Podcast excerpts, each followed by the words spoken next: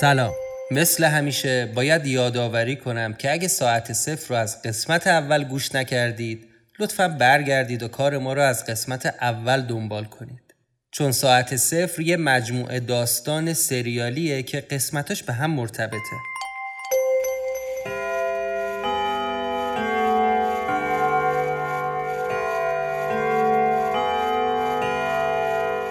شما به پادکست ساعت صفر گوش می‌کنید.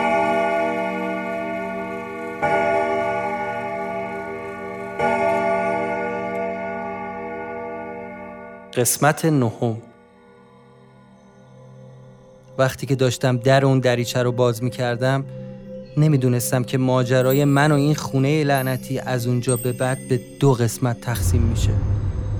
تا قبل از باز کردن اون دریچه شدنی بود که برای همیشه راهمو بکشم و برم. حتی با وجود اون همه حادثه عجیب و غیرقابل توضیح.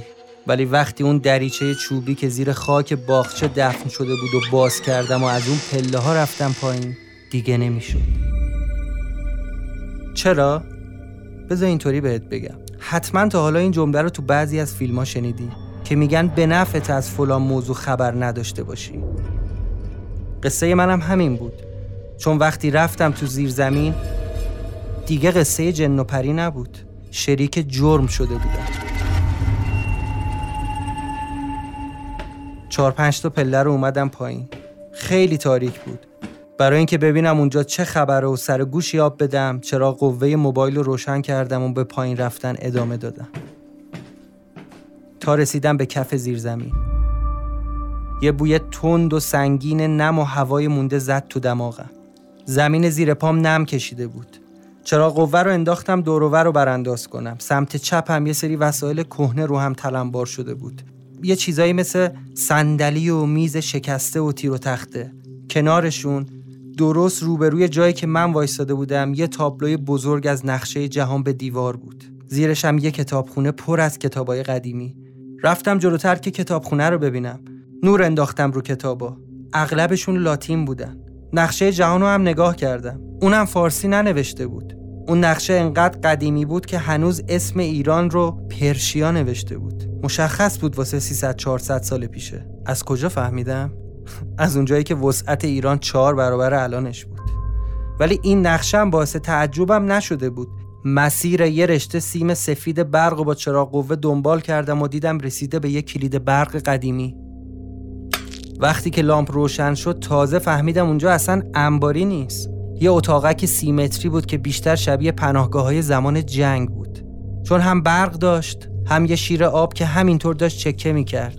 با کتابخونه و میز و صندلی و بقیه لوازم اولیه. اولش سرخوش بودم از آخرین کشفی که کردم. فضولیم گل کرده بود. همینطور داشتم میون خرت و پرتا میچرخیدم و با موبایلم ازشون عکس می‌گرفتم. کنار اون آتو آشغالا هفتش ده تا ساعت کهنه زوار در رفتم رو هم جمع شده بود. رفتم ببینم دیگه اون پشت چه خبره. یهو یه چیزی دیدم که قلبم وایساد. یه نفر رو به دیوار نشسته بود روی صندلی. صورتش به سمت دیوار بود. یه زن بود با موهای بلند خرمایی و لباس قرمز. با صدای لرزون به سختی گفتم ببخشید خانم. خانم؟ ولی هیچ توجهی بهم نمی‌کرد. دوباره صداش کردم. ولی هیچ. خب تو بودی چی کار می‌کردی؟ چند قدم عقب عقب اومدم که برم بیرون. ولی همون لحظه فکر کردم شاید شاید این زن کمک لازم داشته باشه. آخه اصلا این زیر چی کار می‌کنه؟ از دم پله ها دوباره صدای زدم. خانم خانم صدای منو میشنوی؟ باز جوابی نداد. به خودم گفتم آخرش که چی؟ ها؟ آروم آروم اومدم جلو. دقیقا پشت سرش وایستادم. حتی بوی عطرش هم حس می‌کردم بین اون همه بوی نامطبوع. دوباره صدای زدم. خانم حالتون خوبه؟ کمک لازم ندارید؟ دستم آروم گذاشتم لبه صندلی سعی کردم تکونش بدم. تکون می‌خورد ولی واکنشی نشون نمی‌داد. همینطوری که پشت سرم می‌گفتم خانم خانم چرا جواب نمیدی؟ صدامو میشنوی؟ با تکونای صندلی یهو افتاد رو زمین. اون زن مرده بود. انگار کسی با چاقو شکمش رو زخمی کرده بود. ولی همین تازگی ها مرده بود چون بدنش هنوز سالم بود. خون روی لباساش کاملا خوش نشده بود. تا حالا یه مرده رو انقدر از نزدیک ندیده بودم. اون لحظه به خودم گفتم وای وای بدبخ شدی. آخه کی بهت گفت بیا اینجا فضولی کنی؟ این چه غلطی بود که من کردم؟ حالا دیگه نمی‌تونستم رامو بکشم و برم. بهش دست زده بودم. اثر انگشتم همه جای این خونه بود. این پیرمرده هم که امروز منو دید نکنه کار خودشو می‌خواد بندازه گردن من. یا حتی کار اردوان. از اولشم. از توی همون کافه حس خوبی به این ماجرا نداشتم. وسط همین فکرها بودم و داشتم به این زن جوون نگاه می‌کردم که ببینم چی به سرش اومده. برام خیلی آشنا بود. آره آره. انگار من این زن رو می‌شناسم. مطمئن بودم که یه جا دیدمش. یه زن خیلی جوون با یه لباس قرمز و دامن کرم با موهای خرمایی رنگ. نه. امکان نداره. بدو بدو اومدم بالا در رو باز کردم. دویدم تو خونه پای قاب عکسا لعنت! خودشه. همون دختر جوونه توی عکس که دستشو انداخته بود گردن یه مرد. همون زوج عاشق و معشوق مورد علاقه هانیه. از روی عکسشون با موبایل عکس گرفتم. اومدم تو حیات خونه های اطراف رو نگاه کردم که ببینم کسی دم پنجره های مشرف به حیات نباشه. نبود. سریع اومدم تو زیر زمین چهرش رو با عکس روی موبایل مقایسه کردم خودش بود با همون لباسایی که توی عکس پوشیده بود دیدی حالا مرداب باز داشت منو می‌کشید پایین حالا من بودم و یه عالم سوال جدید خطرناک کی این دختر رو کشته؟ از اون مهمتر چرا بعد این همه سال سنش تغییر نکرده؟ چرا جنازش تازه است؟ نکنه همین دیروز یکی کشتتش. مستحصل شده بودم که یه صدای میو میوی بهیموت رو شنیدم که داشت از پله ها میومد پایین. نمی‌دونم چرا ولی ناخداگاه از زیر زمین اومدم بیرون و بهیموت رو زدم زیر بغلم و در انباری و بستم و دویدم تو خونه.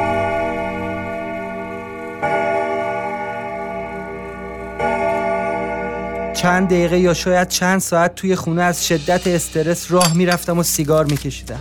به خیلی چیزا فکر کردم. اول از همه به فرار از خونه. ولی مشکل اون مرتیکه بود. اگه گیر می افتادم حتما شهادت می‌داد که منو دیده امروز که اومدم توی خونه. راه حل بعدیم این بود که زنگ بزنم 110 و از اول ماجرا رو براشون تعریف کنم. حتی حاضر شدم پی دستگیری و زندان رفتنم به تنم بمالم. ولی به خودم گفتم آخه ابله کی حرفای تو رو باور می‌کنه؟ چطوری می‌خوای ثابت کنی که اردوان نامی وجود داره و کلید خونش رو داده به تو؟ قصه مدار بسته رو یادت رفته؟ تازه یه مشکل دیگه هم داشتم. اینکه اگه هانیه می‌فهمید که عهدم و شکستم برام داستان می‌شد. بعد این همه سختی تازه زندگیمون افتاده بود روی قلتک. خیر سرم قرار بود مادرم امشب صحبتهای اولیه رو بکنه باهاش و قرار مدار بذاره. یهو یاد اون نامه افتادم نکنه ربطی به این قصه داره. آخه یه چیزایی از دستگیر شدن و مدارک و اینا گفته بود. حتی یادم از خواننده نامه خواهش کرده بود که اون پاکت نامه رو برسونه دست یه شخصی تو اداره آگاهی. برگشتم تو حیات نامه رو از زیر خاک در آوردم و اومدم تو خونه. نشستم با ترس و لرز از اول نامه رو خوندن. من عطا بهاری هستم. سی و یک ساله. افسر اداره آگاهی تهران. این نامه شرح حال زندگی من و همسرم نرگس بختیاریه و همه اتفاقایی که برامون توی یک هفته اخیر افتاده. نمی‌دونم نامه من به دست چه کسی باز میشه یا چه کسی قرار اونو بخونه. شاید الان تو خونه پلاک 58 نشستی رو همون مبل قهوه‌ای که من قبلا نشستم و این نامه رو نوشتم. یا یا شایدم یه جای دیگه ای هستی. همه یه چیزایی که توی این نامه می‌خونی عین به عینش برای من اتفاق افتاده. من توضیح کامل همه اتفاقا رو نوشتم. چون دلم نمی‌خواست با دستگیر شدنم باعث و اصلی این ماجرا فرار کنه تصمیم گرفتم خودم برم و هر جای جهان که باشه پیداش کنم. برای همین اعترافاتم رو توی این نامه نوشتم. به خاطر اینکه احتمال دستگیر شدنم بالاست خودم نتونستم این مدارک رو به همکارم برسونم. به اداره پستم که اعتباری نیست چون ساواک اغلب نامه ها رو بررسی می‌کنه.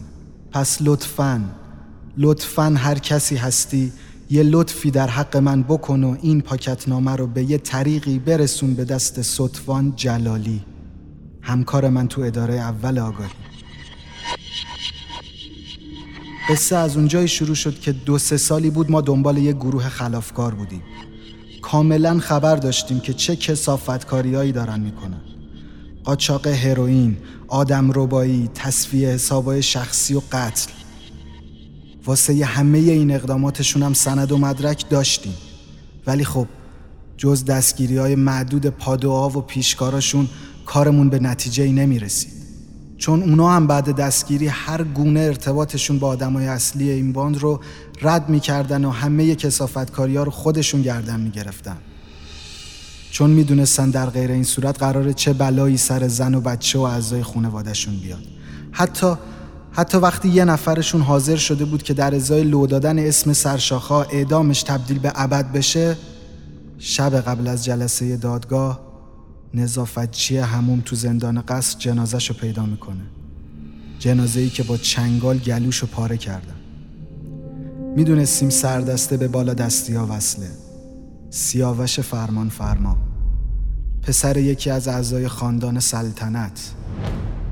اموش هم صاحب منصب و سناتور سابق. خودش هم با نزدیکان دربار رفت آمد و هشت و نشر داشت. به ظاهر موزدار و کلکسیوندار بود. ولی این فقط یه پوشش بود برای پولشوییاش. این شخص مسافرت های مشکوک زیادی داشت به هند، اردن، فرانسه، بلژیک. اغلبم در قالب هنرمند و به خاطر شرکت تو مراسم و اجراهای موسیقی. تا اونجایی که ما می‌دونیم بیشتر از همه این کشورها به هند سفر می‌کرد.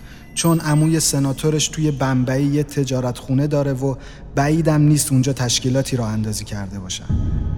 این اطلاعات حاصل سه سال تحقیقات ماست. حتی رئیسمون هم می‌دونست. واسه همین زودتر از موعد درخواست بازخریدش رو کرد و رفت. بعد از اون پرونده با دستور مستقیم رؤسای جدید مختومه شد. یه جورایی به همون فهموندن که کاری نمیشه کرد. ولی من و همکارم صدفان جلالی ول نکردیم. از اون روز که یکی از افسرای دایره ما تو جریان یه تعقیب و گریز کشته شد با خودمون قرار گذاشتیم بدون اطلاع مقامات پرونده رو پیش ببریم. پس دوباره ازت می‌خوام.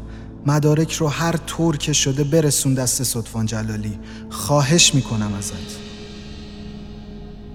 البته بهت توصیه می‌کنم بقیه نامه رو هم نخونی. به مدارک و اسنادم کاری نداشته باش. هم به خاطر حفظ جون خودت و خانوادت هم به این علت که ممکنه به خاطر اطلاع از جزئیات این پرونده محکوم بشی به عدم همکاری و خودداری از اعلام جرم به مقام قضایی. اگه دوست داری کمکی تو دستگیری این زالوها بکنی فقط کاری که ازت خواستم و انجام بده. این برگ اول بود از اون چند تا ورقی که از گوشه به هم منگنه شده بود. برگه دوم خطاب به همکارش نوشته بود. جلالی جان ببخش که نیومدم سر قرارمون. نمی‌شد چون برات به پا گذاشته بودم. من اون روز همونجا توی پارک بودم. از پشت درختان میدیدمت. انقدر نگران بودی که حواست نبود اون بستنی فروش وسط پارک از مامورای ساواک بود. همه ی حواسش جمع تو بود. همون شد که نیومدم جلو. اون شبی که از هم جدا شدیم تو رفتی خونه. من جلوی در هتل میامی نشستم تا ببینم این حرومزاده کی میاد بیرون. نیم ساعت از رفتن تو گذشته بود که با دو سه تا زن از کاباره اومدن بیرون. از بس خورده بود رو پاش بند نبود. سوار ماشین شدن و راه افتادن. منم چرا خاموش دنبالشون کردم. توی راه یکی از دخترها رو دم کوچینی پیاده کرد. یکی دیگه شونم برد بالای خیابون کاخ. با اونی که مونده بود راه افتادن سمت جاده لواسون. رفتن همون ویلایی که خودت می‌دونی. پشت دیوار لای درختا موتور رو پارک کردم و منتظر شدم.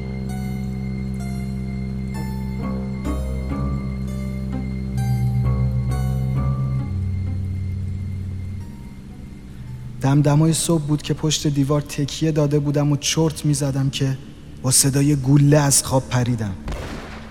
نمی‌دونم چی شده بود که تو اون ساعت زیر بارون با عجله زد بیرون. یه زیرپیرنی تنش بود. تفنگشو گذاشته بود لب کمرش. با نهایت سرعت را افتاد سمت تهران. منم دنبالش. هوا مه داشت و بارونی بود. به سختی اومدم دنبالش و گمش نکردم تا سر خیابون ایتالیا. سر خیابون ایتالیا وایساد و ماشینش رو ول کرد. دوید توی کوچه بنبست منم از موتور پیاده شدم و اومدم دنبالش. می‌خواستم ببینم کجا میره. چون میترسیدم یهو صدای بیسیم میاد خاموشش کردم. اومدم دنبالش. رفت توی کوچه بنبست و وسطای کوچه غیبش زد اول فکر کردم گمش کردن. صداشو از تو حیات یکی از خونه ها میشنیدم. اومدم پشت در همون خونه. پلاک 58 آروم از لبه دیوار اومدم بالا و سرک کشیدم. دیدم جلوی در تو حیات دونه دونه داره کلیدا رو امتحان می‌کنه و بلند بلند بد و بیرا میگه. همین که رفت تو خونه پریدم تو حیات که برم سر وقتش. چون اسلحه باهاش بود وقت خوبی بود. همونجا با آلت جرم دستگیرش می‌کردم. شک نداشتم یه بلایی سر اون دختر تو اون ویلا آورده. خیلی آروم وارد خونه شدم. دیدم نشسته پای یه میز و داره مواد می‌زنه. خوب موقعی رسیده بودم.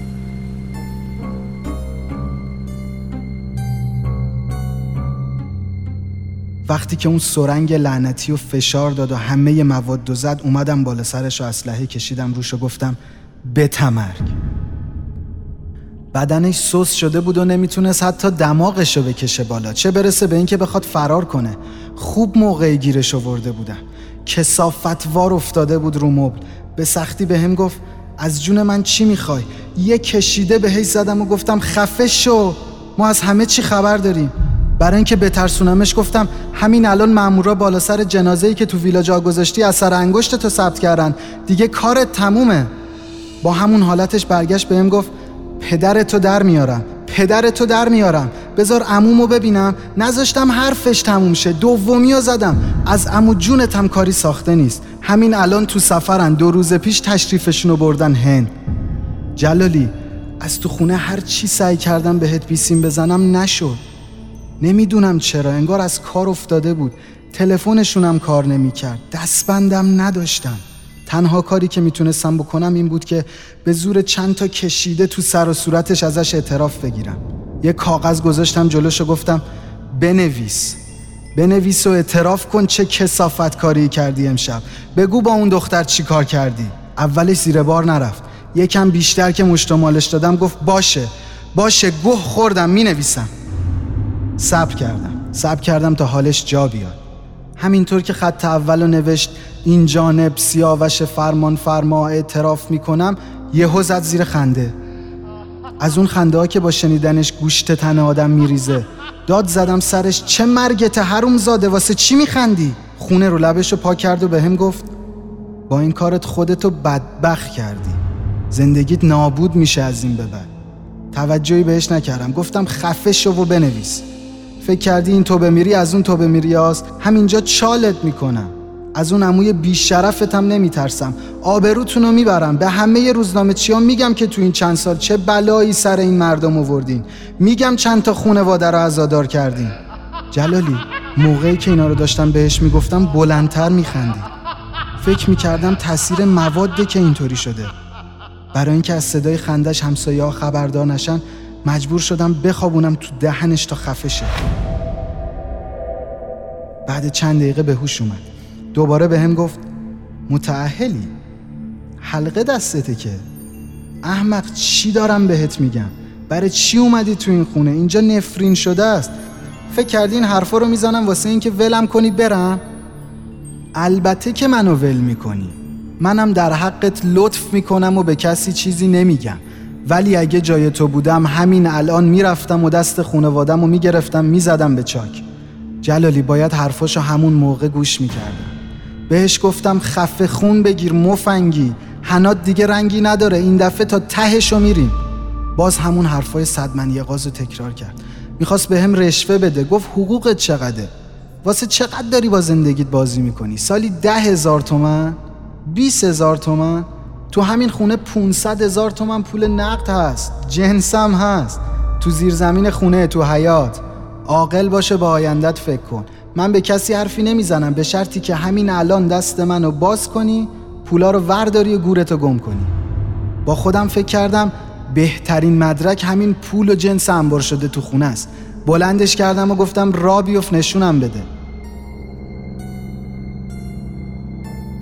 اومدیم زیر زمین بالا سر جنسا راست می‌گفت. همین الانم هم اگه بیای تو زیر زمین خونه ای که آدرسشو برات میفرستم می‌تونی پیداشون کنی. گوشه انباری زیر یه پارچه پشت کتابخونه. وقتی تو انباری داشتم به همه اون جنس نگاه می‌کردم مطمئن شده بودم که با همه این مدارک این دفعه دیگه نمی‌تونه فرار کنه. بیشرف یهو قافلگیرم کرد. منو هل داد خودش با همون دستای بسته داشت از پله ها می‌رفت بالا که بره دریچه انباری رو ببنده. اون لحظه کاری از دستم بر نمیومد جز اینکه هر چی دم دستم بود و بکوبم تو سرش. جلالی اتفاقی بود نمی‌خواستم. نمی‌خواستم بکشمش. از رو پله ها افتاد و پرت شد کف زیر زمین. حالا من مونده بودم و یه جنازه 500 هزار تومن پول نقد و یه کوه مواد. غرق در خوندن نامه بودم که دیدم بهیموت داره بیتابی می‌کنه. انقدر که حواسم رو پرت کرد از خوندنش. هی می‌رفت رو راپله طبقه بالا صداهای ترسناک در می آورد از خودش. پا شدم برم سمتش دستی بکشم به سرادومش و آرومش کنم. هی هی بهش می‌گفتم بهیموت چیه؟ از چی ترسیدی؟ چته؟ آروم باش آروم باش پسر خوب. ولی حق داشت ترسیده باشه. از طبقه بالا صدای حرف زدن میومد آروم پله ها رو اومدم بالا که اگه کسی باشه همونجا یقش رو بگیرم. حتی اون لحظه فکر کردم شاید قاتل اون دختر هنوز تو خونه است. وقتی یه دفعه پریدم وسط اتاق دیدم کسی نیست. اما اما صدای هانیه رو میشنیدم.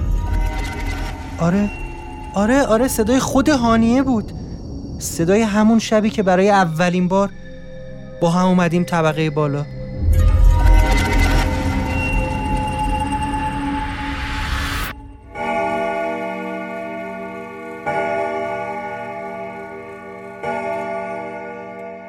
پایان قسمت نهم.